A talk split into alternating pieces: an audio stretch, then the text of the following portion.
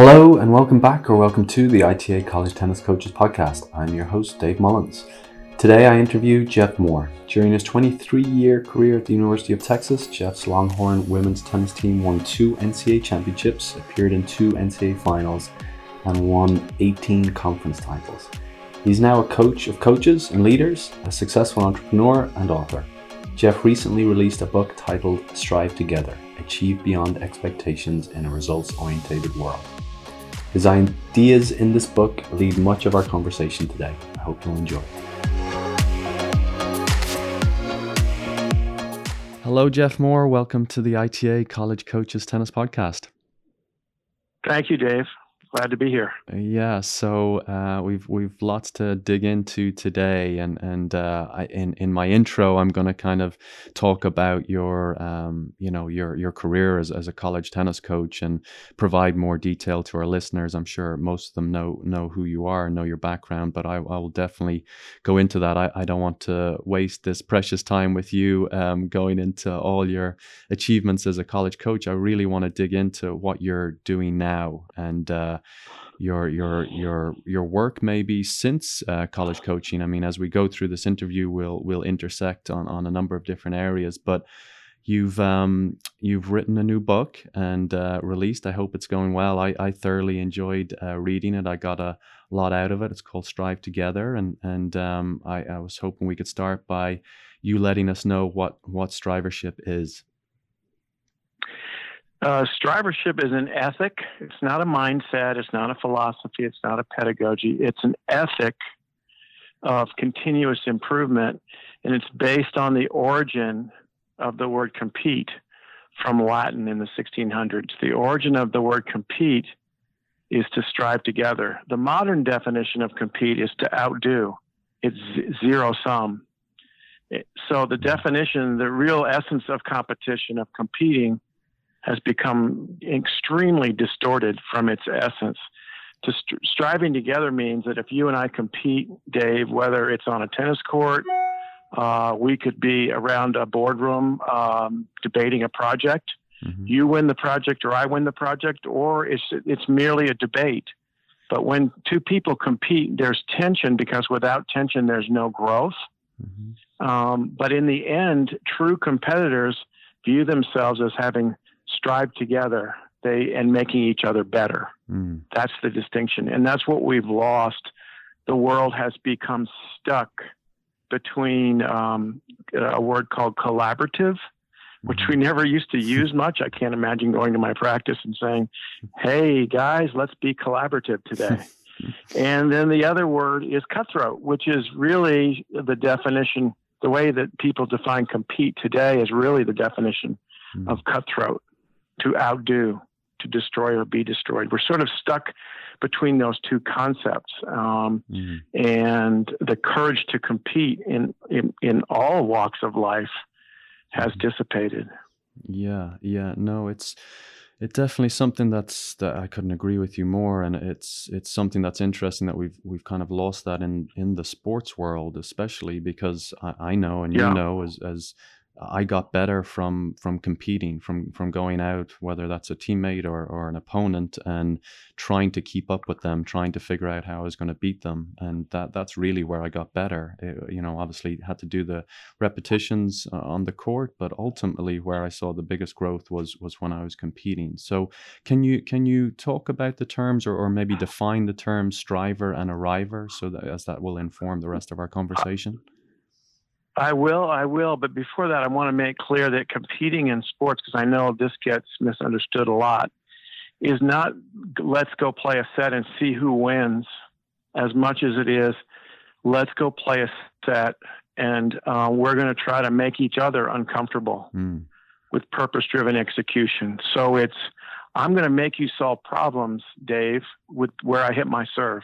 Mm-hmm. I'm going to frustrate you. I'm going to make you uncomfortable by executing at a high level if if you if you make me go into neutral, I'm going to deliver body punches. I'm going to push you back in the court until I get a ball that I can take charge of the point. Then I'm going to move you.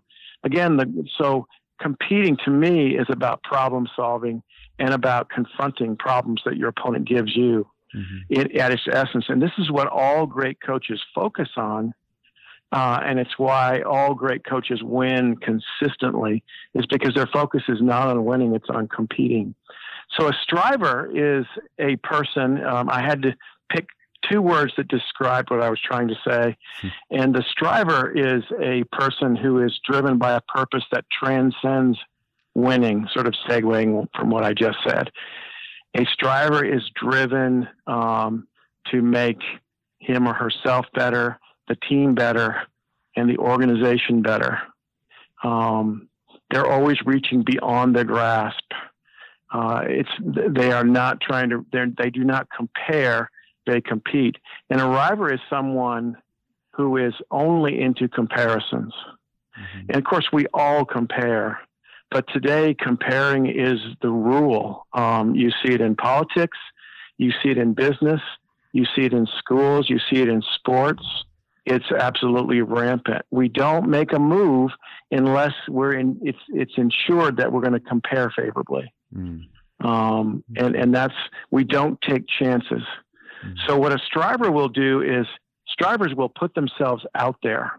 They'll take chances um, if they think that, that they need to engage in something that will make them better, but might make them vulnerable initially or make them look like a fool, you know, in tennis, it could be as simple as changing a stroke or a tactic, like Federer completely changing his game in his mid 30s, or Nadal when he was approaching number one, completely changing his game when he was much younger. That's very, very risky they're strivers because they're always looking at ways to get better, mm-hmm. even if it takes them out of their comfort zone. They will take that chance.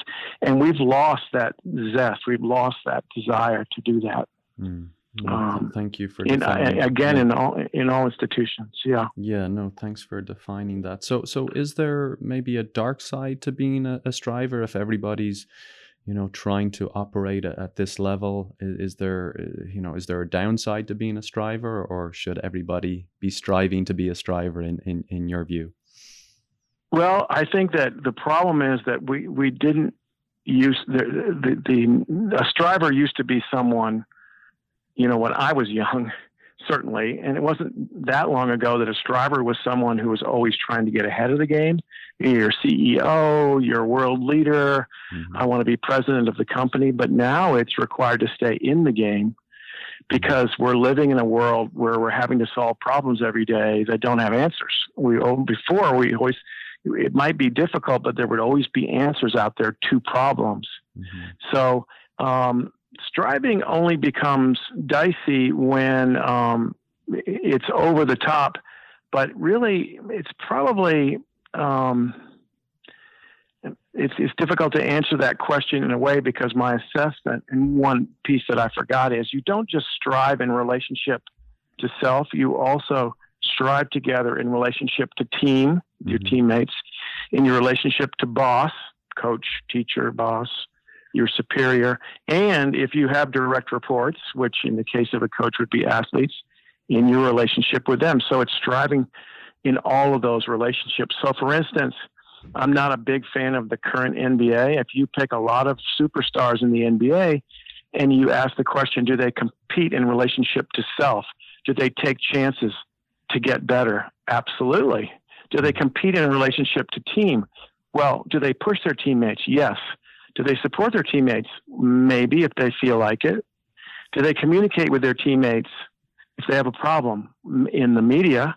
And the same goes for relationship to coach. So in my in my view, many of them, many, and this goes for many athletes today, are not competitors outside of relationship to self. That's a very important distinction. Mm. But to answer your question, that's how um, people can. That's where the dark side appears mm. is where you're striving together in relationship to self, but not in relationship to team and coach. Right. It's over the top. And that's where you can be over the top. And that's where Steve Jobs had issues mm. early in his life uh, and, and led to him being kicked out of Apple. One of the reasons. When he came back, he realized that he needed to shore up that relationship to team and relationship to boss, which in his case was the board. Does that mm. make sense? No, that that makes perfect sense, and it's again really helpful. And in professional basketball players and tennis players are essentially entertainers, so they get away with it. It's an entertainment mm. business. so teams can make lots of money and people will go watch as long as they entertain. Mm-hmm. But I wouldn't I wouldn't necessarily call them, in my view, competitors. I wouldn't want to put them in charge of solving serious problems. Mm. No, it's that's fascinating, and and well, talking about the self, and and throughout your book, you talk, you kind of define great coaches as having a strong ego drive and also having high levels of empathy. So so on the surface, that seems almost contradictory. So so can you again define that further and tell us what you mean by great coaches having strong ego drive and empathy? Well, it's actually great leaders, which would include, include mm. of course, great coaches, and and I, I make a delineation between leaders and managers, mm-hmm. um, because you're either one or the other. There are not, there may or may not be styles of leadership, but people say to me, "Well, there's there are directive leaders." No, that person is a manager because a manager has a strong ego, but it's all but all information and all directions flow in one direction. And a man, a man, what a manager does is it does not have empathy because a manager will establish a goal, and he will tell you exactly what that what it's going to look like when that goal is reached, and he will micromanage you all the way to the goal a leader has both an ego, strong ego drive, a, st- a strong sense of the direction that the organization is going to go. Um, she has a clear view of where she wants the team to go, but she's not exactly sure what it's going to look like when um, the team arrives there. And she wants you, their direct, her direct reports, to lead her there. Mm-hmm. So that's where the empathy comes in, and it also comes in and and to build the leverage to push the team um, to get these people to lead you there. Um, empathy is required because what's required is building a strong, trusting personal relationship with each direct report. And this is something people don't understand about, for instance, Belichick and Saban. They may understand it about Pop- Popovich. I've studied these people and it, this may seem completely contradictory, but Nick Saban has a personal relationship with everyone in that locker room. It's just that, unlike most coaches, he doesn't broadcast it. Mm-hmm. He doesn't promote his culture. They will run. I know this for a fact. They will run through walls uh, for him because he values them more as people than than as athletes. And where, where some people get thrown off is that he seems gruff, and so does Belichick, mm-hmm. and and so does Pop. But in effect, a lot of times they're gruff with the they're difficult with the media because they're keeping everything in house. Mm-hmm. So, um, but they without without that relationship, without that seeking to, to lead by being led, they would lose the locker room. Mm-hmm. As opposed, and this is as opposed to a lot of coaches who are managers where it's all about them and they're going to tell you exactly how you get um, to the goal. Mm. So, so ego, strong ego, um, strong, a lot of empathy without strong ego means that you lose your way. Uh, strong ego without empathy uh, means that you're a manager. You're basically um, not going to in, seriously, meaningfully involve other people mm. okay. in the process. Yeah. So you say in your book as well that you know you're not trying to provide a, a leadership formula. There's a, a, lot of books out there that try and give you you know X plus Y equals Z kind of thing, but you're you're you're very clear on that, which which I liked, and it was it was refreshing to to read that. But how do you believe college tennis coaches can be intentional about becoming a better leader rather than passively hoping that it happens with time? Well, I think I think what's happening is, I guess, um, some are passively hoping it happens. But I think the other thing that's happening that's misleading is we have more leadership books than ever before. We have thousands of leadership books, mm-hmm. and we have no leaders. it's almost inverse relationship. Mm-hmm. So I think what's what people have said about my book is finally someone who speaks our language is writing a book like this. Because if you look at the bio of many of the so-called leadership experts, it'll say psychologist, or author or professor. So they're essentially observers of leaders. and they do research, which most often is very narrow in scope. And um, so, so what I've done is provide instead of a how-to, the five this or the nine that or the three this or mm-hmm. some formula. Leadership is an art. So I provided a framework. I've studied leaders. I've studied great coaches, and what they what they do is they cultivate what I call a spirit of strivership.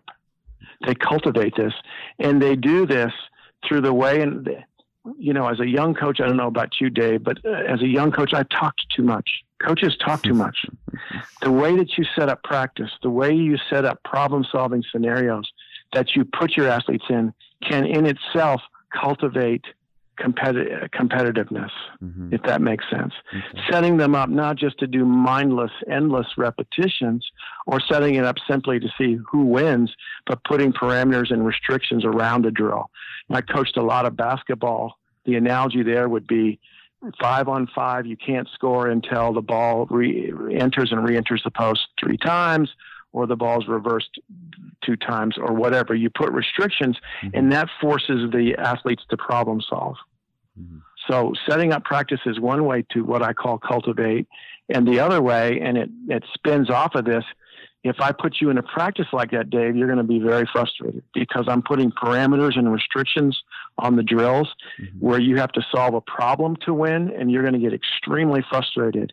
When you do that, I'm going to cultivate um, your willingness to continue trying to solve that problem, persevering through the process, mm. um, and continue to push your teammate and responding. Or the lack of your willingness to demonstrate that. Does that make sense? With a question or an observation. Sure. Dave, can you push through this? What is the purpose of your serve, Dave? Mm-hmm. Um, and then I might walk away. I might not. We're not going to have some long. Coaches stop practice way too much and mm-hmm. talk way too much and it would be a comment just to keep you in awareness of what you're trying to do. Mm. Does that make sense? Yeah, no. It, so um, it does. Yeah. So so as coaches are trying to uh, again ho- hopefully get better, and you talk about leaders versus managers. Do you do you have any way of helping coaches uh, evaluate themselves as to are they you know, leaning into being a manager too much, or, or maybe aren't even aware of it? How, how can they develop an awareness as to, to where they fall on that spectrum? Well, the first thing I have them do is take my assessment, mm-hmm. Which assesses your willingness to strive together to compete in those four relationships I talked about.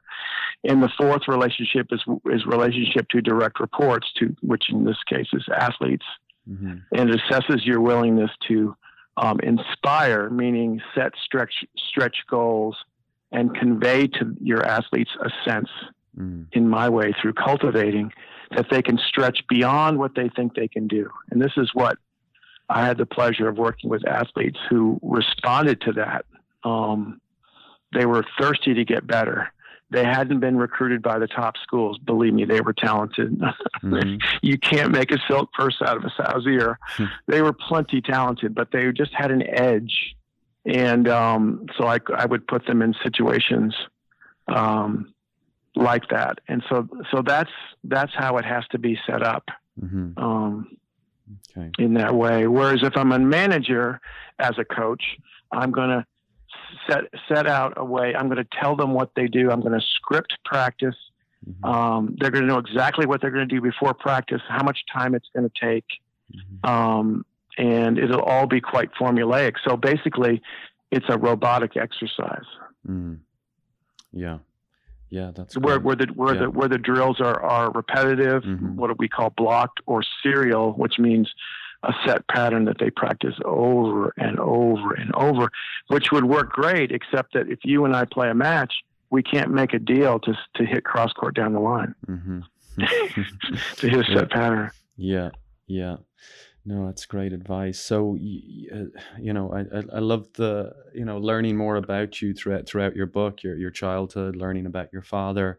Um, you know, lots of stories about about your coaching career, and, and you talked about how as you came to the end of your your college tennis coaching career, how players went from asking you how they can get better to why are you not more positive with me? And I, and I think that's that trend has continued. I, I speak with a lot of coaches. It's similar to, to, to my experience as well as, as a college coach. But I, you know, I, I, struggled with, um, you know, what what is that balance, you know, and and um, you know, I, I, lost some players because of it. They they transferred, they went elsewhere because they were misinterpreting criticism for for negativity and and saying I'm not positive positive enough. But I think right. coaches are trying to find this balance where they they can push, they can criticize, but then they're not losing players completely. Like I believe those players would have been better off staying with me for a few more years and, and I maybe could have influenced and helped them, you know, in, in deeper ways than, than someone else might have been uh, because I was willing to be a little more critical on them. But ha- how would you encourage coaches in this day and age to strike that balance? Or is it just, you know, this player's just, you know, this is who I am as a coach. And, and if this player can't buy in, then, then so be it. Well, no, it's a good point, and, and all the coaches listening to this will obviously agree that the athletes we're getting are used to being affirmed for every step they take. I mean, I, with the teams I work with, soccer teams, basketball teams, every pass that's made, teammates will shout, yell out, "Good pass." Or good job, and my reply is that is your job. you know, it's nothing spectacular. So there's this cacophony. There's a there's a a toxic level of positivity in our society today. Mm-hmm. So before I before I go on a tangent, how does that relate to tennis? What I do is provide a third way. So the, the one way is to be negative, uh, my way or the highway. That's sort of old school. That's Bobby Knight. Mm-hmm. Um, but what we've done, we realize, and it's not just the Bobby Knight syndrome what was worse was all were all the high school coaches and college coaches who tried to emulate him. It was survival of the fittest. The problem is we did a 360 instead of a 180, and now everybody's special. so what I provided is a third way that I think would have been better in the Bobby Knight days. And that is that if something bad happens to you on the tennis court, if you just play a horrendous point, or you get run all over, you lose a long point, whatever, um, embrace it instead of saying to yourself, "Oh, it's okay," and being positive. Instead of doing that, say to yourself, "No, that sucks. What just happened? Mm-hmm. I need to make a better decision next time and reset." The problem with being positive in that situation is positivity is linked to outcomes, mm-hmm. not performance, and you have to stay on task. So that's the way I've helped a lot of athletes in different sports cope with this. Whereas psychologists are trying to get them to think positive thoughts, and I'm trying to get them to think challenging thoughts. So to answer your question, I don't believe in positive. I never believed in negative, mm-hmm. but I no, no longer believe in positive per se because of today's connotation and the way it's taken. I believe in challenging people, which in itself is extremely positive. Mm-hmm. And the teams I've worked with, many of them that I have talked to, there will be athletes in the room who've never ever been asked to do more, mm. been challenged in this way, and they get excited. And there'll be others that are forever, at least while they're in college, they're going to remain arrivers. You know, the hope is when they get out into the real world, when the big game starts, that they will respond. But so so I urge coaches to look for that core of athletes on their team that will respond to this approach. Does that make sense? And it takes forever. I know some of the coaches I've worked with in volleyball. I work with I've worked with Clemson men's soccer. They're currently number one in the nation. Mm. Rice University volleyball. They're now uh, 17 in the nation. They beat Texas, the number one team in the nation. Mm. And Alabama men's tennis, and all those coaches I've had to work with over time to understand this, not so they understand my method, but to provide them with a framework so they can become the best version of themselves. Does that make sense? Mm-hmm. Yeah, because that's that's what that, I don't want them to think. Oh, this is the Jeff Moore method, mm-hmm. um, because leadership is an art, not a science. Right, right. Yeah, no, it's it, it's a challenging time for sure, and and this is what I see. Look, I've, I have two young kids myself, and even when uh, I, I'm doing my best not to spoil them, life is still almost too easy, and and these upper middle class, you know, kids, they they have all the comforts in the world. They're never bored anymore because they have a supercomputer in in their pocket um, they're they're never concerned where their next meal or or or a piece of clothing is coming from or anything like that. It's kind of that instant gratification, and um, you know, I, I I feel for coaches because there there's so many societal issues that that these kids are i guess are are dealing with and, and the coaches are trying to help them with that. So you know i used to think it was just the parents and the parents are look a big a big part of it and, and a huge influencer but then there's other junior coaches they're dealing with. It it's their peers it's the social media it's the the the, the way life is set up now for for kids and and how i guess uh, i'm not saying you, you can provide a formula here but how would you encourage college coaches to at least try and penetrate that that bubble and trying to get i mean i, I was always battling to get my kids to be a little more counterculture to, to not conform so much but then it was just so out of their their wheelhouse it was almost too foreign where where maybe i'd lose them they go this guy's just weird you know and it's Well, it- well, yeah yeah. Yeah, well, the first thing I would say is I I would repeat that, and you know this. Um, uh, no sports team in existence are you with no sports team in existence are you going to get a hundred percent buy-in hmm to a commitment to become the best you can be from every athlete. It's just on the two national championships I had, we had five or six out of eight. You know, five would be, Mm. and today, so the key again is to is to is to establish standards for competing and put the athletes in position to select for or select out. And more direct to your uh, answer to your question is what I what I've appealed to athletes to to do is to think about practice every day as a one time in their day when they're fully engaged. Because, and this is really true, the more prestigious a school is, supposedly presti- prestigious academically, the more true this next statement is. Their day is a series of events that they check the boxes. I hmm. go to class, I take notes. I go to lab, I eat. It's all on a schedule. I go to the next thing. And then there's social media, so on and so forth. And so trying to convince them this is the one time in your day when you can be fully engaged and when you can engage in something that, unlike the academic side, is going to equip you with skills that will be game changers in your in the real world for you. I mm-hmm. mean, school is not going to do that for you. School is going to give you a diploma, a credential, but it's a very linear existence. The real world doesn't give tests on information as schools do. T- schools give tests on information that's detached and disassociated that you will forget, research shows, within three months. Mhm. So it's an exercise in getting a credential. I'm not saying that you don't, you're never in a class that fascinates you, in which case you do learn and you do strive together in a sense. But overall, that's the mindset. So make this, make these, make practice that one time where you engage Mhm. and you compete. You actually compete and you actually allow yourself to be frustrated and try to frustrate others in the interest of pushing each other so that when you face the enemy, the, t- the team that you hate, your arch rival, OU, Dave, you're ready.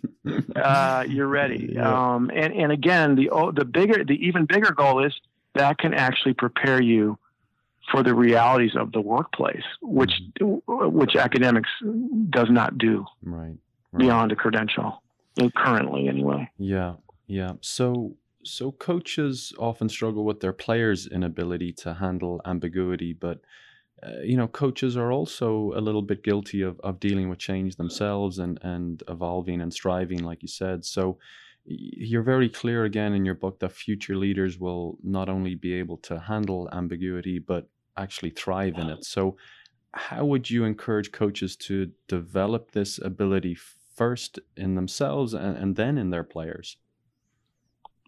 Well, I think um, the the way that um, I don't think I fully answered a prior question of yours. The first thing I do is have the coach or the leader, if it's a business leader, the CEO, um, take my assessment to assist, to see where they are in terms of how they're striving together and how they're leading people and, and how much they're willing to move out of their comfort zone.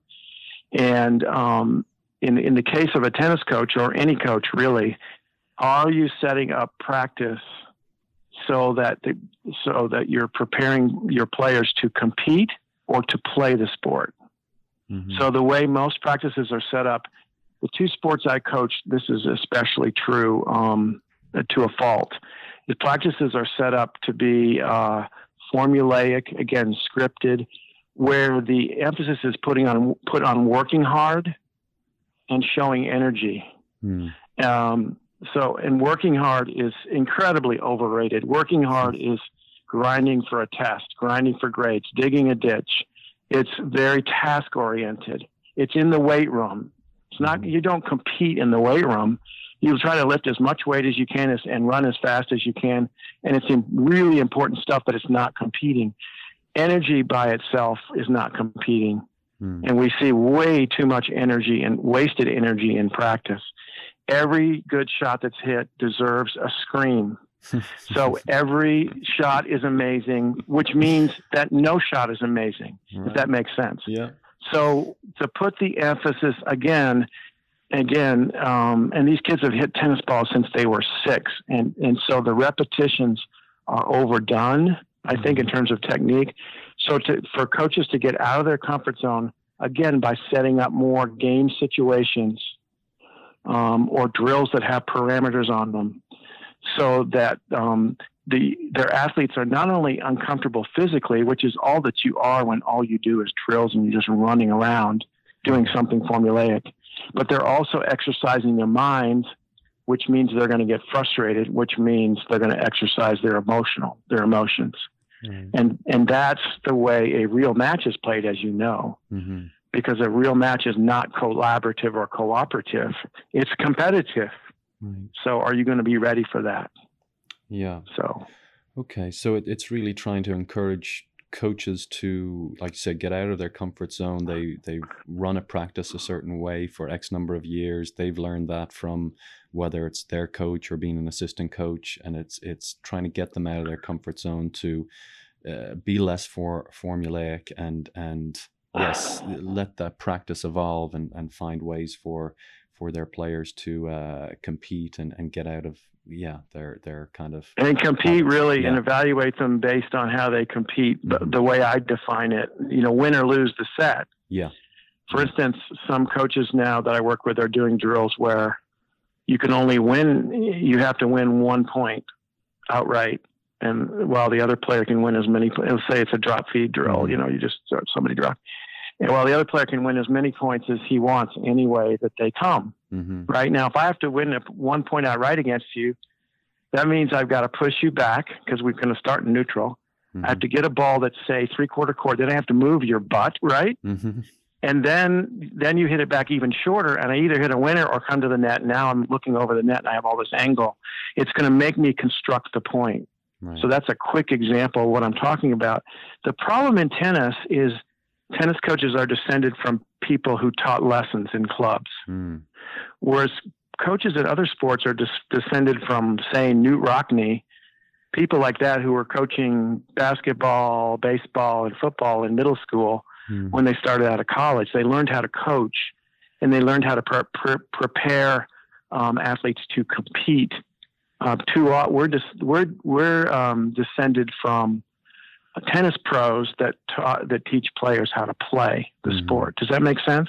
No, and how to hit shots. Yeah, no. Does that make sense? Yeah, I haven't heard uh, you know it put in that way before, but that that makes a lot of sense. I mean, one of the questions I've asked a few other guests is is how you know how should young college coaches develop that that now we're seeing they come out of, of college they're maybe going on to being a volunteer or, or assistant straight out of college and they bypass um, any other form of coaching or experience and and that's maybe just the way the industry's going and you have to get into it earlier and, and all the rest of it but but how would you encourage coaches to especially young coaches to I guess spread their wings a little bit and, and get some experiences in in other worlds and other industries so that they can become the best I guess head college coach that they can be.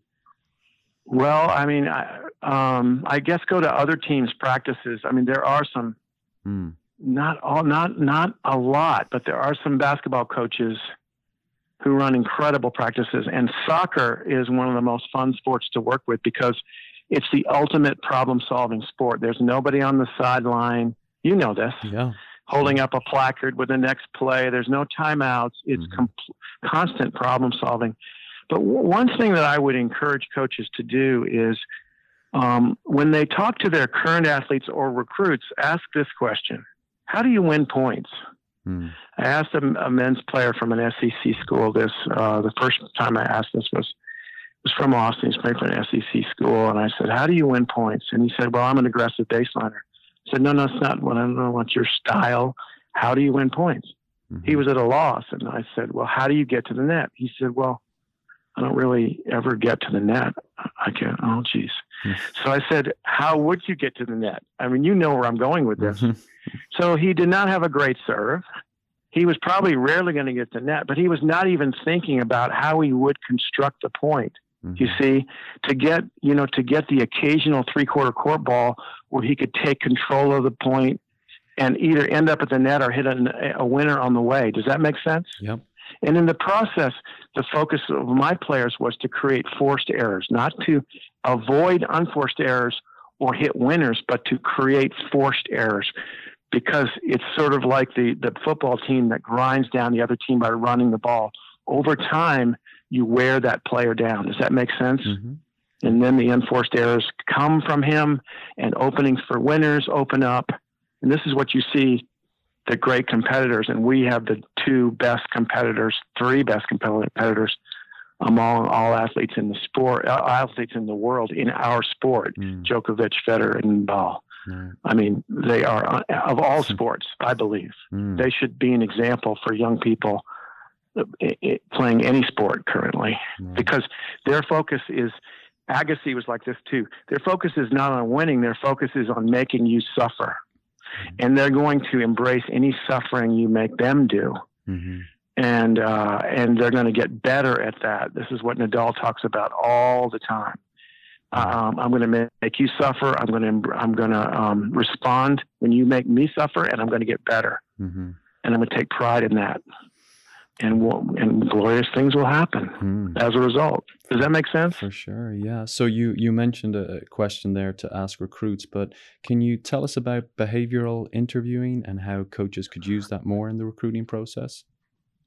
Well, um, it goes along. This is where my assessment helps um, it, to go th- for the coach to go through it to understand what kind of questions to ask. I started asking, "Tell me about um, behavior interviewing." Is basically asking um, a question about past behavior to predict future behavior.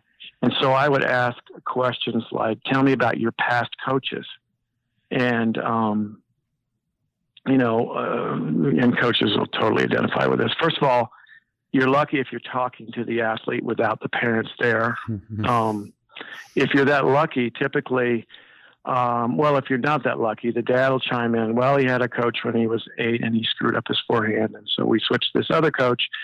But then she verbally abused him. And then, you know, mm-hmm. as a young coach, I would think, oh, well, I'm not like that. and for sure, they loved me for like the first month. Mm-hmm. But as an older coach, I'm thinking, this isn't going to work. I'm next. Right. So it would reveal. Um, and I would always close with a uh, question slash statement uh, to try to close the deal. And I didn't have to start doing this until the millennials came started coming on campus um, because it was hard for me to find players, as you know full well, that had an edge. So I would ask them, um, "Tell me once again about your toughest match in junior tennis," mm. and they would say. Well, I was uh, seeded. I beat this player seeded a lot higher. Um, it was 100 degrees. I pulled through. I persevered. I won. I think you were there, coach. And, and, and my reply is yes, I was there. And it was very impressive. But I got to ask you a question Are you prepared to come to Texas in August and compete like that every day in practice? Mm. And by asking that question, you put you put the athlete in position to select for or select out because they instantly know what you're about.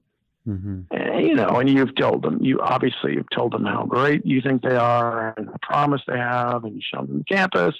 They like their teammates, but head coach to, to athlete, are you committed to getting better? Because we're going to go places that both of us can't imagine going, but to do that, that has to be the commitment. Mm-hmm. Does that make sense? Yeah, so no, it does for for sure. And so, just just lastly, Jeff. Then, I mean, we kind of touched upon this already, but um, I, I loved learning about about your early days uh, as a college coach, and uh, you know, making that transition from a player to coach, and and like I alluded to earlier, it, it's maybe happening even even quicker now um, than than before, but maybe not. But how would you encourage coaches that are trying to get into the industry? They've just finished their their their tenure as a student athlete. How can they make that switch over to being a coach um, a little more smoother or quicker or or does it need to be smooth and quick and it just needs to be messy and you know figure out things as they go? Any any advice you could give right. Them?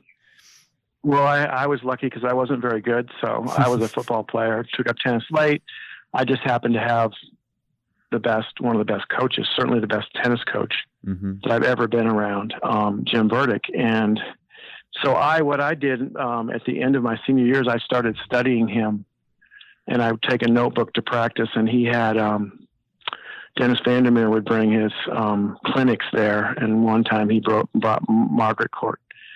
Smith, who he was Margaret Court, who he was coaching. She was number one in the world. He would give her a lesson on our court there. Mm-hmm. So I was sitting there with my legal pad. I would say to study the sport, become a student of the game, and I, I would visit coaches in um, in in in other sports as well mm-hmm. on campus and study what they do, the way they run practice. For instance, um, from basketball, I learned that that in tennis we do drills way too long. In basketball practices typically really move mm. because they you, they don't the drills do not go beyond the learning curve. In tennis we do it until we think because we want them to get it. The problem is they're not going to get it today and the learning curve is flattened. It's time to move on. Mm. So there are things you can learn by going to other practices and talking coaching with other coaches um, that I think are extremely valuable. Okay. Um, yeah. Okay, Jeff, that's that's great. There's there's so many things in there, and and, and I, have learned even though I've read your book, I've I've learned more um, from you today, and and uh, actually want to go back and do some coaching now. So you've you've inspired me to to make some changes. But uh, but wh- where can coaches find you now, and what you're doing now? Um, can you can you just tell us uh, maybe about your website, what you're doing, where they can pick up your new book? Yes, I've got, well, my website is moreleadership.com. Mm-hmm. My book is Strive Together, and the subtitle is, is Achieve Beyond Expectations in a Results Obsessed World. And you can find that on Amazon just by searching Strive Together, uh, Jeff Moore. Mm-hmm. And I'm still doing a combination of consulting with head coaches in a variety of sports, and I also do uh, workshops. And I, I want to say that what's been the most thrilling part of this for me is um, what I've learned. Hmm. You know, when you're a coach, when you have a job, you talk with your peers on the recruiting trail or on the phone. But now I'm in their element. So I'm learning every day, which has been thrilling for me, not only with co- from coaches in sports that I did not coach, but from tennis coaches as well. Mm-hmm. Um, so it's been it's been a blast. Great. So um, well, and I and coaches coaches p- typically hire me because um, their administrator wants them to win, but their administrator also wants their athletes to have a positive experience. Those two things don't reconcile. so um, they bring me in to help challenge the kids in a way that um, invigorates them, mm. that turns them on rather than um, you know, the win at all cost approach. Mm-hmm. So, and typically I come in, many times I come in after a sports psychologist because a psychologist is um, trained to co- to treat illness, to treat mental illness, to to uh, cope with adversity. And the problem that coaches tell me is that there isn't enough adversity in the first place because the kids will not move out of their comfort zone. Mm. So, um, so that's that's what I try to help coaches with, and it's been a blast. Great. Well, well, please keep doing it, Jeff, and, and keep putting out great material uh, like you're doing because it's, uh, believe it's it's uh, well needed in this day and age, and and uh, coaches will benefit greatly from it. So, thank you for all your time today, and uh, look forward to seeing you down the road. Thank you for having me, Dave. Appreciate it. Thanks so much for checking out the ITA College Tennis Coaches podcast. I quickly want to thank Jacob Dye, the ITA's social media coordinator, for making this podcast a reality in 2019. The next podcast will be released on January 2nd, where I interview Arizona State head women's coach Sheila McInerney. Hope you all have a lovely holiday season, and we'll see you in 2020.